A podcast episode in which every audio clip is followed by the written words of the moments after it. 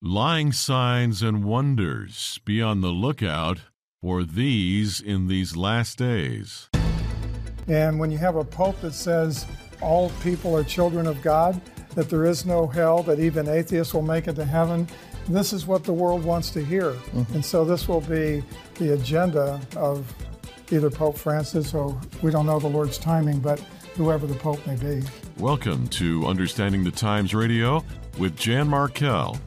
Radio for the Remnant, brought to you by Olive Tree Ministries. Today, Jan talks to apologist Mike Gendron. Why are evangelicals uniting with the Roman Catholic Church and giving approval to their doctrine? Is the Roman Church the woman who rides the beast of Revelation 17? This and much more this hour. Here is today's programming. Not since the Protestant Reformation has the church seen such a sweeping acceptance of the Roman Catholic religion as a valid expression of Christianity. And part of the problem is that many pastors throughout the world are not contending earnestly for the faith, nor are they warning their congregations of the false and fatal gospel of the Roman Catholic religion. Every year, an ecumenical meeting is held with the Pope, called the Conference of Secretaries of Christian World Communion, and the list of participants is staggering. The Anglican Church, World Baptist Alliance, the Orthodox Church, Seventh day Adventist Church, the World Lutheran Church, the Mennonite World Conference, the Moravian Church Worldwide, Pentecostals, the Salvation Army, the Quakers, the World Churches of Christ, the World Evangelical Alliance, the World Methodist Church, and the World Council of Churches. These are all coming together to promote unity with Babylon. I'm concerned because I think many of the evangelicals that signed on have forgotten the 600 years of persecution where 80 consecutive popes called for the murder of non Catholics during the Inquisition. 600 years? Is this religious freedom that the Roman Catholic Church had then or has now? They haven't changed. They've just changed their strategy. We see the Vatican's growing ecumenical dialogue. This is right out of Vatican Council II in 1965. This is when they started the ecumenical movement to gather all Christians back home.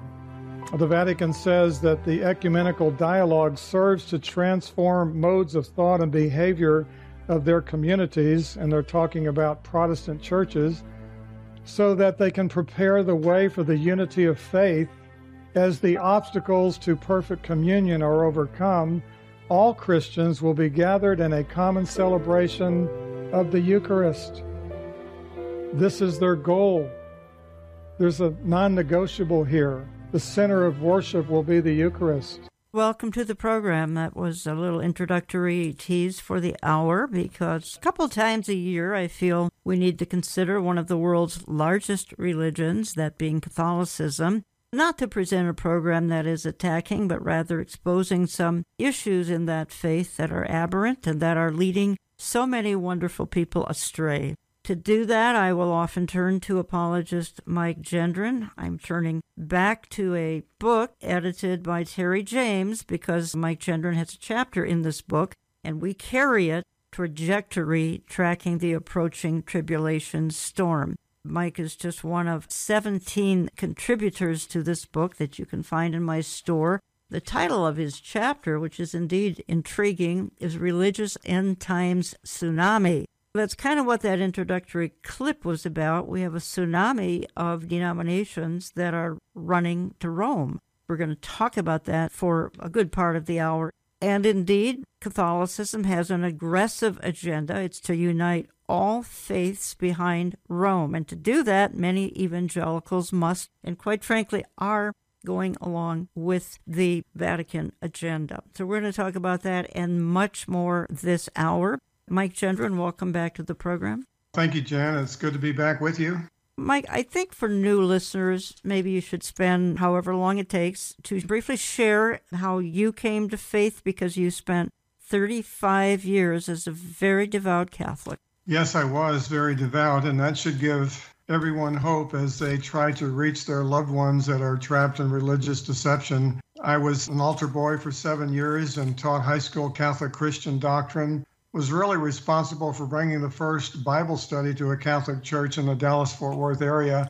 And it was during that time when I began reading the Bible that I had a crisis of faith because the plan of salvation that I was reading in the Bible was diametrically opposed to what I was taught as a Roman Catholic. And there's no more important issue in this life than settling the issue where will I spend eternity? And so as I continued in this crisis of faith, it came down to this should I trust Christ and His Word or the teachings and traditions of my religion? I knew I couldn't believe both. It was then that God granted me repentance. I turned from the false and fatal gospel of the Catholic Church and put my trust in Christ alone as my all sufficient Savior, and my life has never been the same. Literally, my world was turned upside down. The first thing I realized is the only two things in this life that are eternal are the souls of men and the Word of God. And I wanted to invest the rest of my life in reaching people for Christ. And I have a great love and compassion for Roman Catholics who are where I was, believing I was in the one true church, but yet on the wide road to destruction. So our ministry for 32 years now has been equipping the body of Christ to reach out to this huge mission field that's made up of 1.3 billion precious souls. And many of them are as deceived as I was, and yet, the nature of deception is that people do not know they're deceived until they're confronted with the truth. And when I opened the Bible and began reading it, that's when God confronted me with the truth of His Word. And so that's what we try to do. We try to confront Roman Catholics with the truth of God's Word.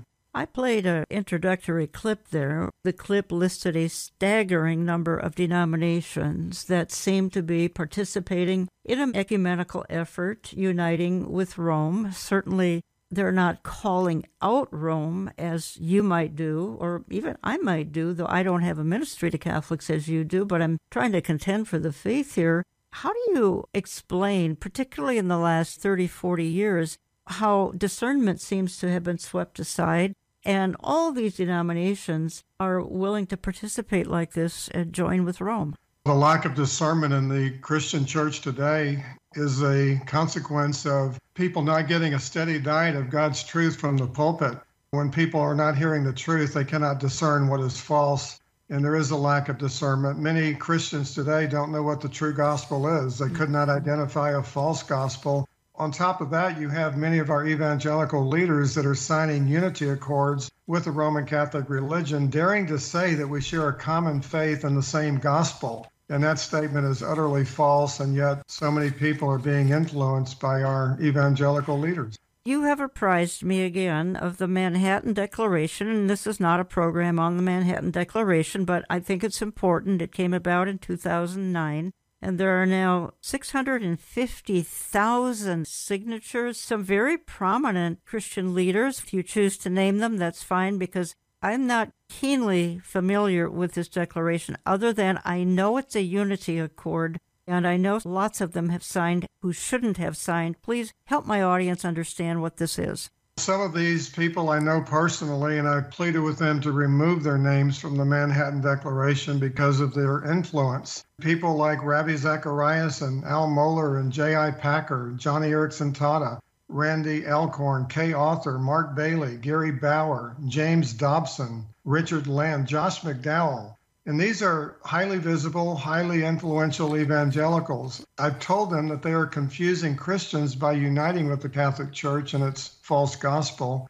Unfortunately, many evangelicals are confused. They don't know if the Catholic Church represents a huge mission field that needs to be evangelized or if it's a Christian denomination made up of brothers and sisters in Christ. And so the truth needs to be told that we cannot have unity with the Roman Catholic religion. It is a mission field. So the Manhattan Declaration then is clearly promoting unity. It is. It's calling for Catholics, Orthodox, and evangelicals to be co belligerents to fight the social and moral wars. If theology was left out of the Manhattan Declaration, then it would be a good thing to join hands yes. to fight the social wars. When you introduce the gospel in the accord, then it should not be signed by evangelicals. Then we've got the Tony Palmers, and folks, I've played this clip before. Not sure it can be played too often because in this clip, Palmer, he happens to be ministering at a Kenneth Copeland rally, I believe in Texas, and he's saying here, diversity is divine. He's saying because Catholic means universal, we should join the universal church. We should all be Catholics. You have to hear this to really believe it. He's going to close by saying a terrible untruth. Folks, when I had a conference speaker back in 2005 who got up and said things that weren't true, I went up on the platform and I stopped him and I asked him to sit down. I wish Kenneth Copeland would have done this to Tony Palmer because here is what he says we know that the first thousand years there was one church, it was called the Catholic Church. And the word Catholic means universal, it doesn't mean Roman. Catholic means, if you're born again, raise your hand if you're born again. You're a Catholic. we are Catholics. And then there was the split at the end of the first millennium. We had the Orthodox, East and West, two churches. Then 500 years later, we have Luther and his protest. Three churches in 1500 years. And then, from Luther's protest onwards, 33,000 new denominations. I've come to understand that diversity is divine. It's division that's diabolic.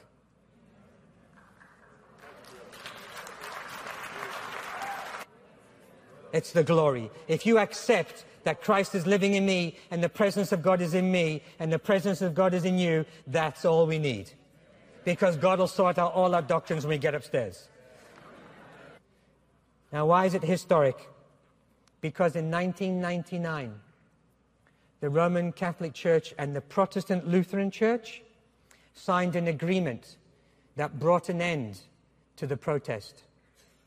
Luther believed that we were saved by grace through faith alone. Amen. But that's not it. The Catholic Church believed that we were saved by works. And that was the protest. In 1999, they wrote this together. This brought an end to the protest of Luther. Brothers and sisters, Luther's protest is over, is yours. So the protest has been over for 15 years. And I get a bit cheeky here because I challenge my Protestant pastor friends. If there is no more protest, how can there be a Protestant church? Maybe we now we're all Catholics again. But we are reformed. We're Catholic in the universal sense. We are not protesting the doctrine of salvation by the Catholic Church anymore. We now preach the same gospel. Mike Gendron, tell me what's wrong with what we just heard, because I find it outrageous. It is outrageous, and that unity accord between Lutherans and Catholics in 1999 was a horrible mistake. It dared to say that we are justified by faith plus works. The Roman Catholic Church is never the one to compromise, it's always the evangelicals and the Protestants. The Roman Catholic Church dares to say in the Council of Trent that if you believe that you are justified by faith alone, then you are anathema. And yet, that is the gospel. We are justified by grace alone, through faith alone, in Christ alone, according to Scripture alone. The Roman Catholic Church condemns those who believe that. So there cannot be unity. Palmer doesn't know what the true church is. The true church is those who are called out of the world, a people for God's own possession. They've been sanctified by the truth. They have repented and believed the one and only gospel of our Lord Jesus Christ. That is the body of Christ. The only way to enter the body of Christ is to be born again of the Spirit of God. But the Catholic Church says in order to become a member of the Catholic Church, you have to be baptized by water. So there's major differences between the Roman Catholic Church and the Church of Jesus Christ that's one of the things I was reacting to in that clip. He says, We preach the same gospel, which is a terrible misstatement. I know he knows what he's saying. And again, why didn't somebody in that auditorium stand up and challenge him? Did that go through your mind too? Well, sure. We need more courageous people like the reformers. Martin Luther, for example, stood alone before the Roman emperor and the pope, and he would not compromise. He said, I stand on the word of God and he would not reject anything that he said according to the Word of God. Now, I'm basing some of our discussion on the chapter Mike Gendron has written in the Terry James book Trajectory Tracking the Approaching Tribulation Storm. You can find that in my online store, olivetreeviews.org, olivetreeviews.org. You can call my office. You can get on our newsletter lists where we often promote these items. You are listening to Understanding the Times Radio. I'm Jan Markell. On the line from Texas is Mike Gendron. Mike, I'm not quite leaving the issue of evangelicals endorsing the doctrine of Rome, and we're going to get to some issues as it concerns Catholicism in Bible prophecy here. We'll do that in just a few minutes. But I was on your website, which is proclaimingthegospel.org, proclaimingthegospel.org, and I came across a short video that I want you to talk about. Let me set the stage by saying the video seems to be presenting some folks, I can even name them, who are in one case, I believe it might be Lou Engle, who is bowing down and kissing the feet of a priest. Am I right there? That's correct. And standing alongside and looking rather approvingly, I see Mike Bickle from House of Prayer in Kansas City. I see Cindy Jacobs. I see Che looking extremely approvingly. Just describe what I'm talking about. Then I'm going to play the clip. But again, my radio audience, you will not be able to see exactly what we're talking about. That's why we make a video version of the program. Watch the video version at my website, olivetreeviews.org, and go to radio. Or you can watch it on our Rumble channel, YouTube channel, when we're not being censored and you can watch it on his channel, Christian Television. Mike, tell my audience what this is about, then I'm going to play the clip. It's a perfect example of how successful the Pope has been in uniting evangelicals together with Roman Catholics. It's the ecumenical movement. You can see it with your own eyes in this video clip. It doesn't matter if you are an evangelical or a Protestant, if you are joining hands with the Roman Catholic Church, you are compromising the gospel of our Lord Jesus Christ there is only one gospel, and that is so clearly stated in 1 Corinthians 15 1 to 4. Paul says, I make known to you, brethren, the gospel that Christ died for our sins according to the scriptures, and he was buried, and he was raised on the third day according to the scriptures. One person, two events. That's the gospel of Christ. And yet, the Roman Catholic religion teaches a gospel of works righteousness. You have to be baptized, you have to receive the sacraments, you have to do good works, you have to obey the law. You have to believe a place called purgatory will purge away your sins, thus denying the efficacy of Christ's blood. And you have to participate in the sacrifice of the Mass, which is a representation of Jesus in the form of a Eucharist as a propitiatory sacrifice. So these evangelicals and Protestants that are joining hands with the Catholic Church are joining hands with this false gospel. There needs to be a movement to contend earnestly for the faith that was once and for all delivered to the saints, because there are many gullible people that are jumping on the ecumenical bandwagon, carrying out the Pope's agenda to unite the world under the power and influence of the papacy. I'm going to play this clip, and again, my radio audience, we have Lou Engle literally bowing down to a Catholic priest well, the Reformation can never be reversed because there is a wide chasm that separates us on the essentials of the gospel, on how one is born again, on how one is justified, on how one is purified of sin. We are separated on who can mediate between God and man, and we are distinctly separated on the efficacy, the sufficiency, and the necessity of Jesus Christ. There can never be unity with Rome. We must stand on the truth and be sanctified by the truth. You know what we're lacking according to Rome? We don't have the Eucharist, the body and blood, soul and divinity of Christ. And each time a Roman Catholic priest offers that for the fullness of salvation, I will tell him, in Christ I already have the complete forgiveness of sin, and according to your catechism, you don't. In Christ, I have the assurance of eternal life based on his promises and his power. And according to your catechism, you don't. In Christ, I have the power to live a victorious life in Christ Jesus.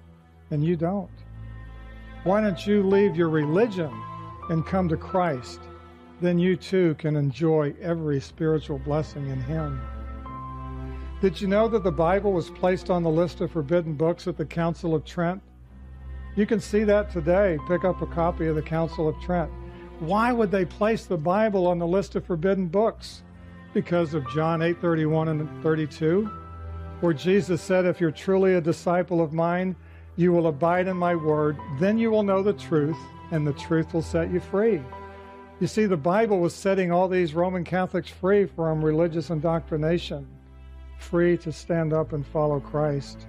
I'm going to the chapter that Mike has written. This again is in the Trajectory book, and he titles this segment of his article, The Coming Religious Tsunami. Says the precursor to these events is now taking place throughout the world. Satan's plan will include what will look like a global religious tsunami that will bring about the convergence of apostate Christianity with all the world's non Christian religions. The demonic deception will be so powerfully effective that it will deceive even the elect if possible. The Lord Jesus warned us deception would be one of the visible signs that will precede his second coming and will help create a global religious system that will give its allegiance and worship to the Antichrist. And that's where we're heading in a few minutes here, folks.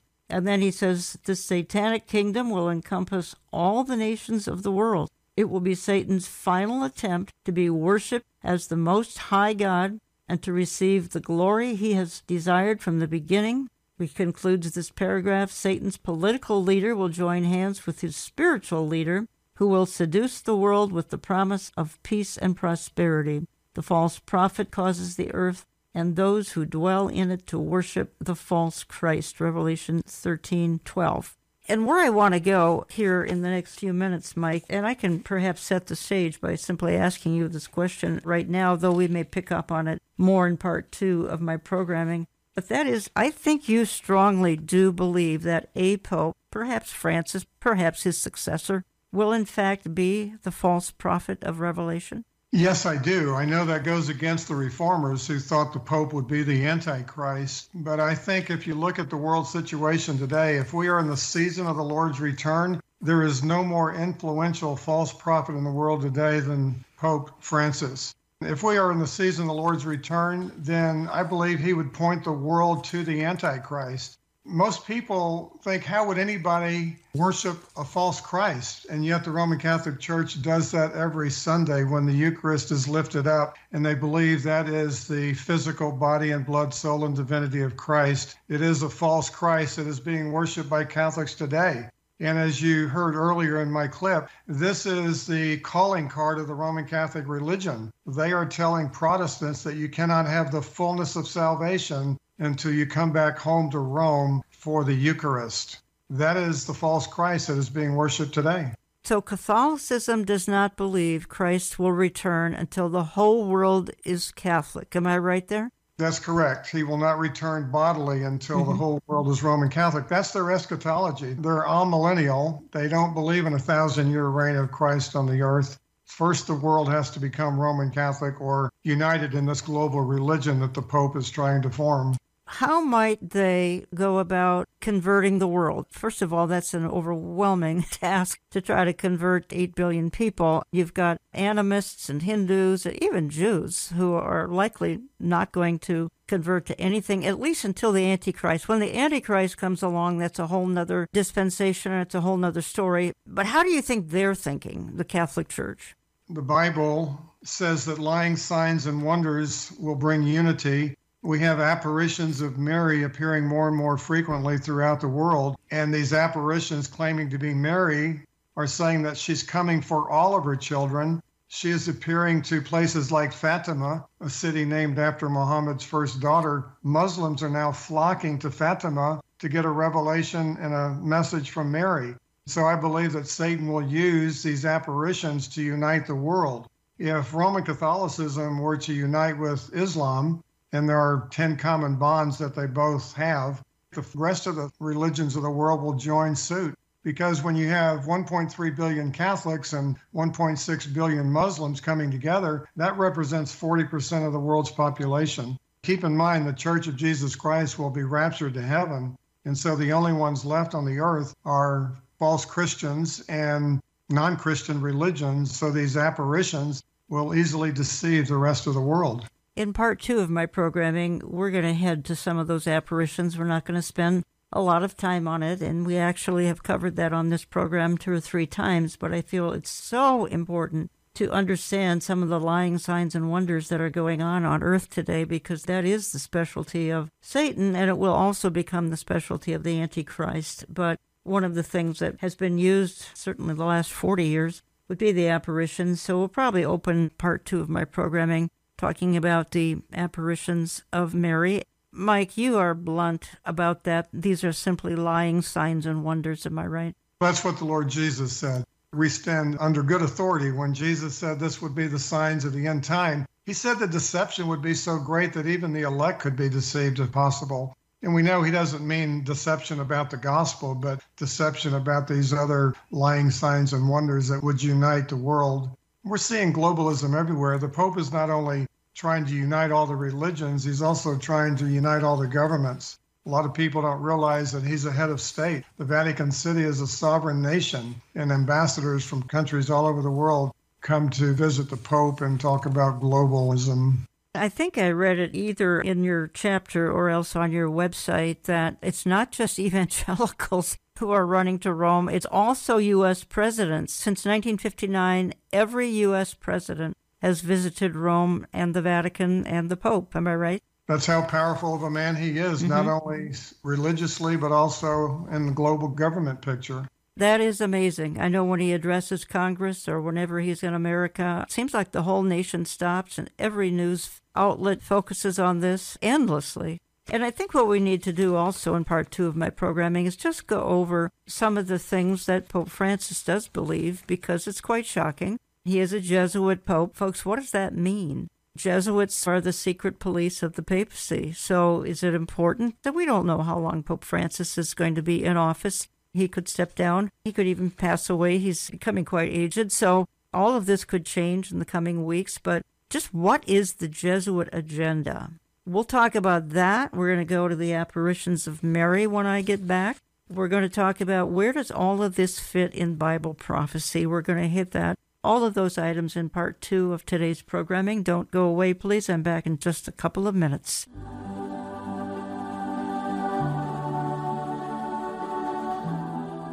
The paranormal and the supernatural realm. How should the average person react to claims of apparitions visiting Earth? They're unexplainable, yet millions of believers lend credence to the possibility that something is happening. Recent appearances of Mary have been reported in nearly every habitable nation. Are these events legitimate? Is God sending us a message? However you answer, one thing is certain. The apparitions of the Blessed Virgin Mary draw millions to every corner of the globe.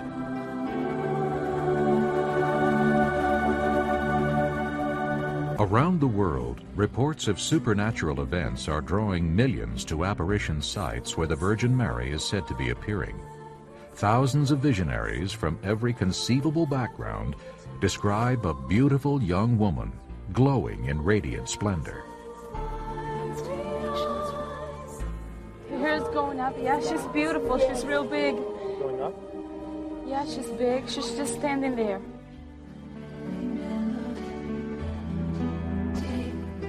Eh, vimos a la Virgen Santísima. It just paralyzed us. It was so impressive. She emanated an incredible light. It was as if I had entered into another world. There was such silence. She appears as a living, breathing, three dimensional lady, enveloped in exquisite light. Seers, when describing her, admit that the Queen of Heaven transcends human description. Millions flock to apparition sites, hoping to encounter the Blessed Virgin Mary. Consider that 15 to 20 million Marian followers visit a single shrine in Guadalupe, Mexico every single year. The shrine is dedicated to Our Lady of Guadalupe, who appeared in 1531 to seer Juan Diego. Many of the pilgrims claim miracles are still occurring in Guadalupe today, the result of Mary's continued presence. In war-torn Bosnia, an estimated 30 million pilgrims have visited Medjugorje since the apparitions of the Blessed Virgin Mary began in 1981. Besides the six visionaries who regularly receive messages from the Virgin, thousands of pilgrims claim to see signs and wonders experience healing, and hear the voice of Mary at Medjugorje. In Conyers, Georgia, seer Nancy Fowler has received up to 100,000 visitors to her farm on a single day. The pilgrims come from all over, many traveling great distances to hear the Virgin's most recent message. Do I ask of you? Y lo que estoy pidiéndoles a ustedes is to trust me. Es que confíen en mí. Tell my children Di a mis hijos I am alive. Many followers believe the Blessed Mother is present. Currently, she is appearing all over the world hundreds of times. There, there are many visionaries. Nancy is one of the links.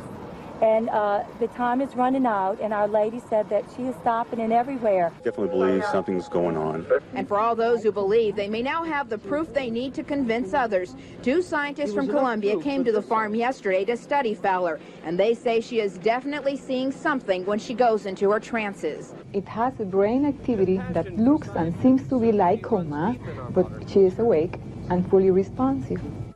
Conyers, Georgia is not unique. Apparitions from almost every state in America are being reported. From New York to California, visitations from a supernatural lady identifying herself as Mary, the mother of Jesus, have been documented. Nor is this phenomenon unique to America. She is appearing everywhere. Welcome back. You're listening to Understanding the Times Radio. Jan Markell here talking to apologist Mike Gendron for the hour because he has a chapter in the Terry James book Trajectory Tracking the Approaching Tribulation Storm. Mike has written in his chapter heavily about his unique specialty, and that would be Roman Catholicism. We're heading to where it might fit in Bible prophecy here in just a moment or two. And obviously, that was actually a clip from the Jim Tetlow film Messages from Heaven. You can find that on YouTube. It's about 20 years old now talking about millions of people going to Medjugorje and other places now in the last 20 years, many millions more. What are they seeing? Says in Second Thessalonians 2 that people are going to see and experience and believe lying signs and wonders tragically. That's what these people are experiencing. They don't know it. I actually have talked to Catholics who do not accept that because they saw the sun skipping, and they saw Mary was somewhere in the rays of the sunlight in the clouds. Just real quickly, we are so pleased to announce that Olive Tree now has our own app. It is available in the App Store for Apple devices and the Play Store for Android devices. We're getting such astoundingly good reports on the app. You can search for Olive Tree Ministries in these locations and look for our logo, the star and the dove, and the app will provide easy access to our radio programs, including the video version. It'll live stream our bi monthly events. You can read our news headlines. You can go straight to our social media channels. And you won't get hung up with the wrong YouTube channel again because we've got about 500 stolen videos on YouTube. So if you're on YouTube, look for 200,000 subscribers approximately. That is our actual YouTube channel, or use the app. Okay, Mike, I want to go several places with the time we have left. I played that clip of the apparitions. Let's comment on that. Then I want to have you talk a little bit more specifically about Pope Francis himself. You claim he is a Marxist. He's obviously a globalist. But we just heard a clip where we've heard these wonderful Catholic people, they're seeing something and it's quite haunting. Talk to us about it. My heart goes out to them because Satan is the master deceiver. And in 2 Corinthians 11 14, we read that Satan disguises himself as an angel of light. And in 1 John 4 1, we're called to test the spirits. And how do we do that? Well, we test the spirits with the authority of God's inspired word. And we listen to the messages. Mary is saying she's coming for all of her children. She's saying that you can be saved apart from her son Jesus as long as you do good works. Well, that is the common bond of all false religions is a works righteousness salvation. And so it tickles the ears of those who do not know the Savior, who do not know the truth of God's word. Many people are being deceived. I have a graph of all the apparitions that have been appearing. The graph is exponential. I believe Satan knows his days are numbered. He's got an all out attack against the truth and he's really out to deceive the world. So we're seeing more and more apparitions appearing in more and more places throughout the world. It is a very effective weapon that Satan is using to deceive people, turning their attention away from Christ and putting it on Mary. Jan, I'm sure you know that the Catholic Church believes that Mary is a sinless mediator. Many Catholic women prefer to go through Mary as their mediator between them and God than Christ. And we know there's only one mediator, and that's the Lord Jesus Christ. According to the film, which I've seen in its entirety, Messages from Heaven, true healings are happening at these appearances. How do we explain that? Satan has the power to bring healing. He cannot raise anyone from the dead, but he has great power and he operates under the sovereign rule of Almighty God. His goal is to deceive the world, and he uses different instruments to do that, including healing people. I find it stunning because we have in the film seers, literally in every country of the world, who are witnessing the supposed apparitions of Mary. And again, folks are seeing something. What do you suppose they are seeing? They're seeing Satan appearing as an angel of light. And it's really interesting when you look at the history of the apparitions if this was truly a message from God, why would God talk to three little children at Fatima? Why wouldn't he go to the Pope with his message? Could it be because children are easily deceived and they don't know what to expect? There's a lot of questions that we need to be asking when people are so easily deceived by these lying signs and wonders. Yeah. Tens and tens of millions of people are seeing something. I have acquaintances here in the Minneapolis St. Paul area. This would have been some 20 years ago they were convinced that what they were seeing was legitimate. Mike, I want to look at Pope Francis for a few minutes here. And again, we don't know how long he's even going to be in office. You said something interesting before we were getting into the programming today about Pope Benedict because he passed away. You were commenting about how the media was tied into Pope Benedict. Why don't you expound on that for a minute or two? Because that happened here in the last year, and I think it was a significant news event. People are trying to better understand? At Pope Benedict's funeral, all the eyes of the world were focused on St. Peter's Basilica. That's the very church that was financed by the selling of God's forgiveness through indulgences. We saw Catholic cardinals and bishops masqueraded as ministers of righteousness in their purple and scarlet robes, colors, by the way, which are describing the woman that rides the beast in Revelation 17. But the pageantry of their pagan traditions and the grandeur of their corrupt religion bewitched gullible people into believing that this is what Christianity is all about. And the global media was the Pope's willing partner in spreading his distorted gospel along with his aggressive agenda to unite all Christians under the papacy. It was really a great commercial for the Roman Catholic religion because there is a lot of pomp and pageantry when one of the popes dies. And it's really a great opportunity for the Pope and the Roman Catholic religion to attract the world. Pope Francis said that to evangelize is a pagan tradition. And so he's obviously got the spirit of Antichrist because it was the Lord Jesus who gave us the Great Commission to go and evangelize the world. But the Pope is saying instead of evangelizing, we just need to show the attractiveness of the Roman Catholic religion and let people come because we're so attractive. This is what you saw when Pope Benedict had his funeral the attraction of all the eyes focused on St. Peter's and the pomp and pageantry. I asked you a question off air, and that is why would these cardinals select a man like Pope Francis? He's a known Marxist, he's a known globalist. He has made some outrageous statements. There's no hell. He would baptize a Martian. Help us understand the hierarchy that would not only allow this, but actually want this type of a person to lead over a billion Catholics. You have to realize that Pope Benedict was a doctrinal guru. He was not a pastor in heart. He wrote the Catechism of the Catholic Church. I think when they were looking for a successor to Pope Benedict, they wanted to go to the other extreme and find a pastoral pope. And they selected Pope Francis. Remember when he was first elected, everybody was admiring how humble he was, that he didn't want to stay in the Pope's quarters, but he wanted to rent a room there on the Vatican. He won a lot of people over early on, but I don't know how many of the cardinals were excited about him being a universalist because what's really developed in his eight years of being the Pope is a lot of anti Catholic teaching. He's gone against historic Roman Catholicism. He's a universalist. He said, and I quote, The Lord has redeemed all of us with the blood of Christ, all of us, not just Catholics, everyone, even the atheist, everyone. The blood of Christ has redeemed us all. You've got a pope that is not only a universalist, but this is tickling the ears of the rest of the world. Why not come to Rome and we can all be saved because the Pope's saying that everyone is a child of God?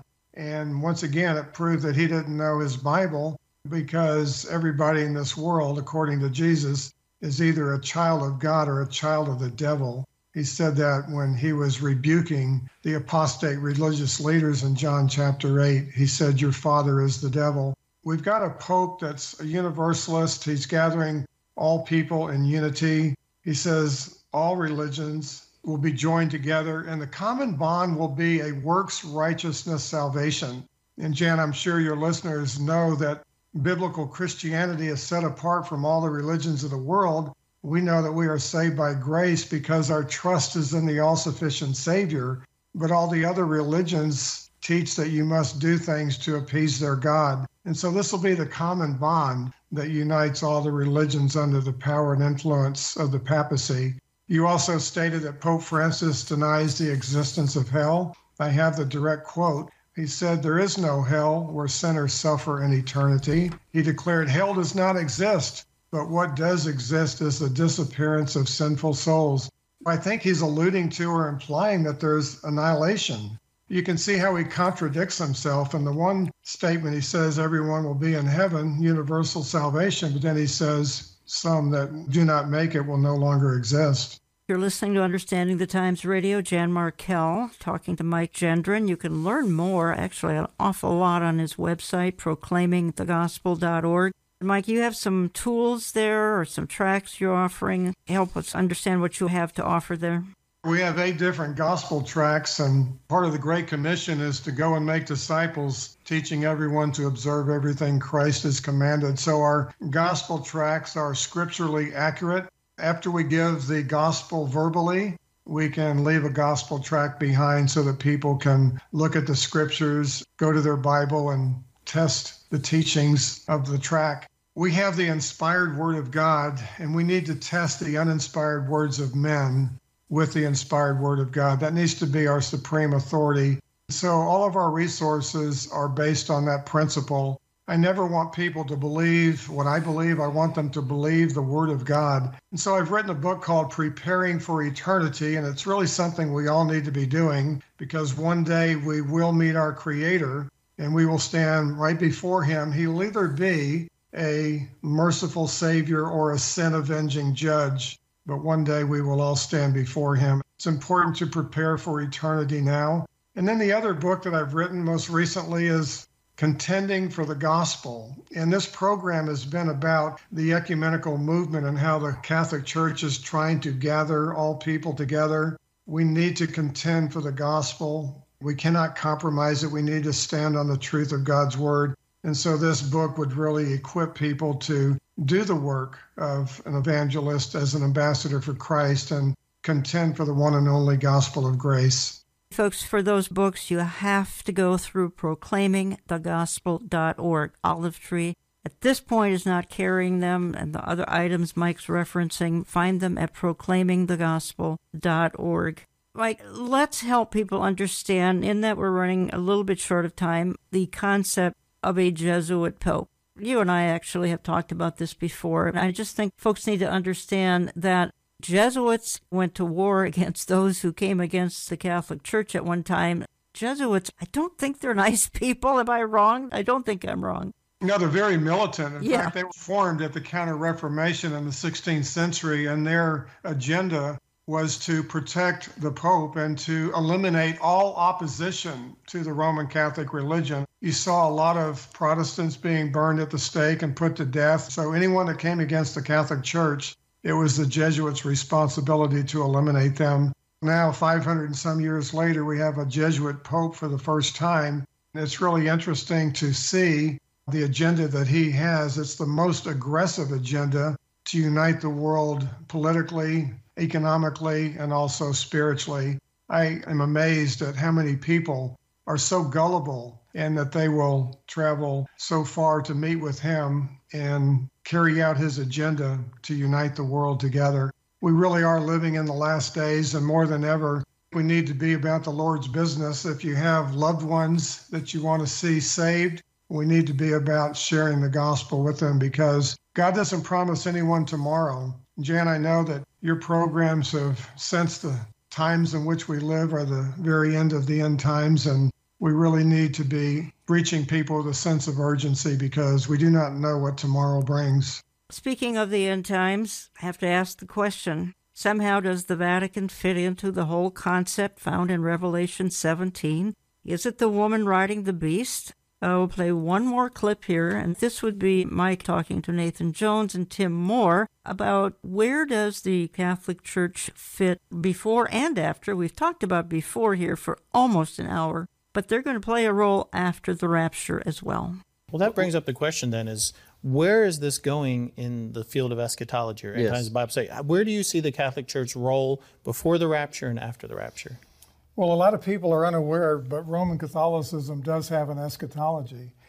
And you can actually search this uh, through the web, but they believe that there will be a Roman Catholic Pope who will unite with a Roman Catholic monarch who together will establish a time of peace and prosperity on the earth. And so we look at the papacy as being the false prophet. We see from the book of Revelation, there will be a false prophet. Not the Antichrist, because I think what for centuries people believed the Antichrist would be the Pope. Yes, you think he's more the false the prophet? reformers believe the Pope was the Antichrist, but I, okay. having studied Revelation, I see a false prophet. The Pope is the most influential false prophet in the world today. Um, Roman Catholics have been indoctrinated to believe that anybody who sits on the papal throne is holy, and when he sits on the chair of Peter, he is infallible.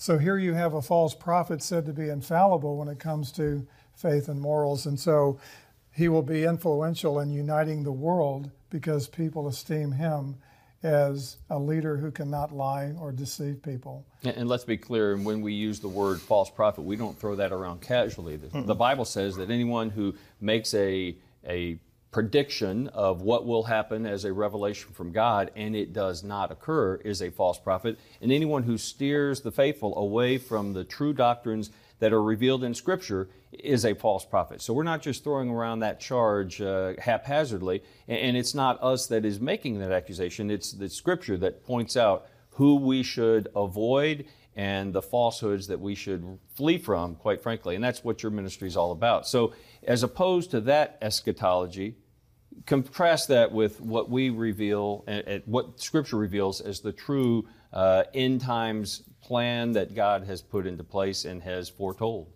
Well, we look to be looking at the um, rapture as the next event that will take place. Hallelujah, yes. Yes, and when all the sanctified believers are taken to heaven, the, the only people left are professing Christians, Roman Catholics, and people of world religions.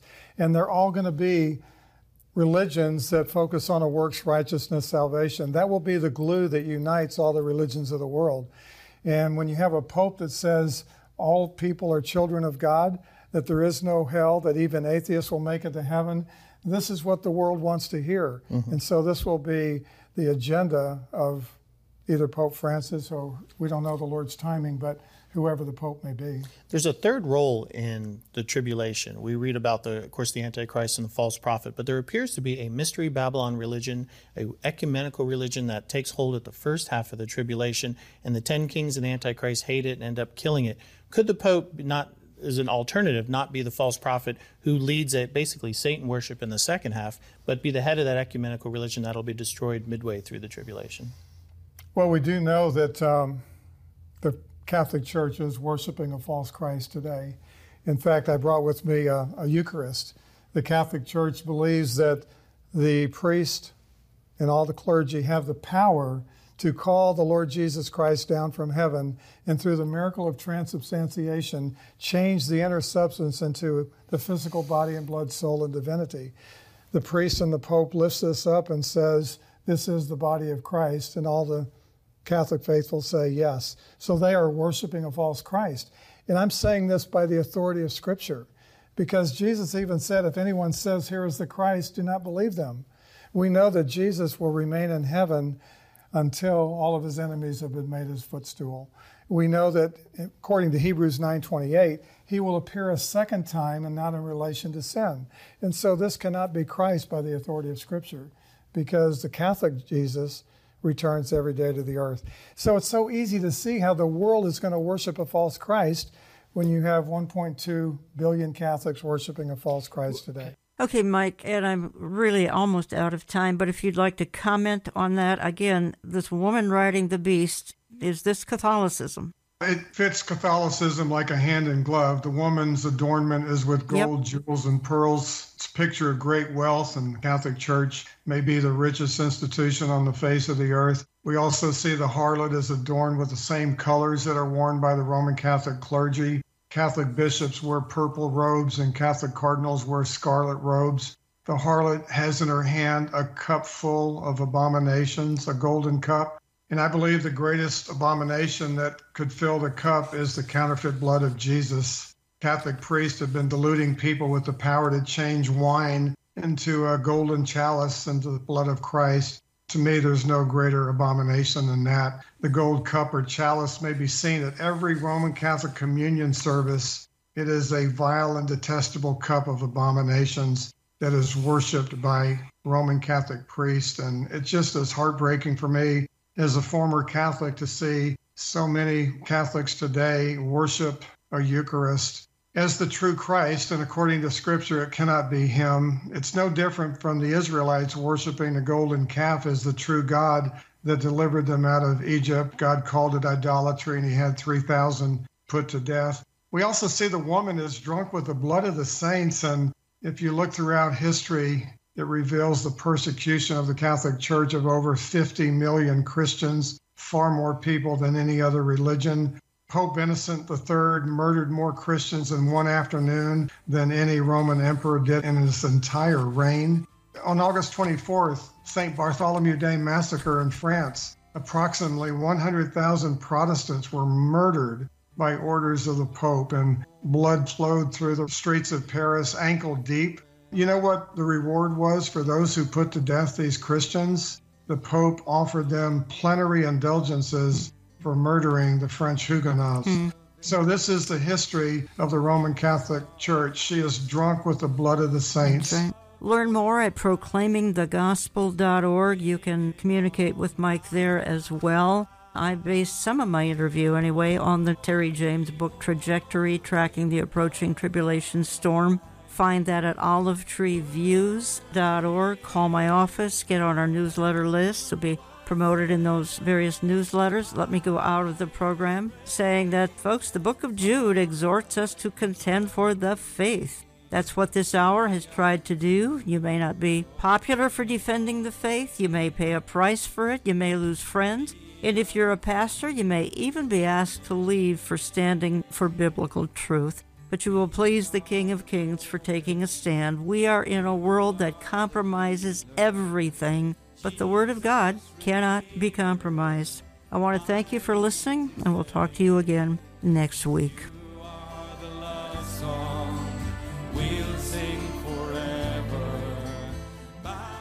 Contact us through our website, olivetreeviews.org. That's olivetreeviews.org. Call us Central Time at 763 559 4444. That's 763 559 4444. We get our mail when you write to Olive Tree Ministries and Jan Markell, Box 1452, Maple Grove, Minnesota 55311. That's Box 1452, Maple Grove, Minnesota 55311. All gifts are tax deductible. The world is not spinning out of control because God is always in control, and you are engraved in the palm of His hand. Instead, all of the orchestrated events are breaking so that everything can fall into place.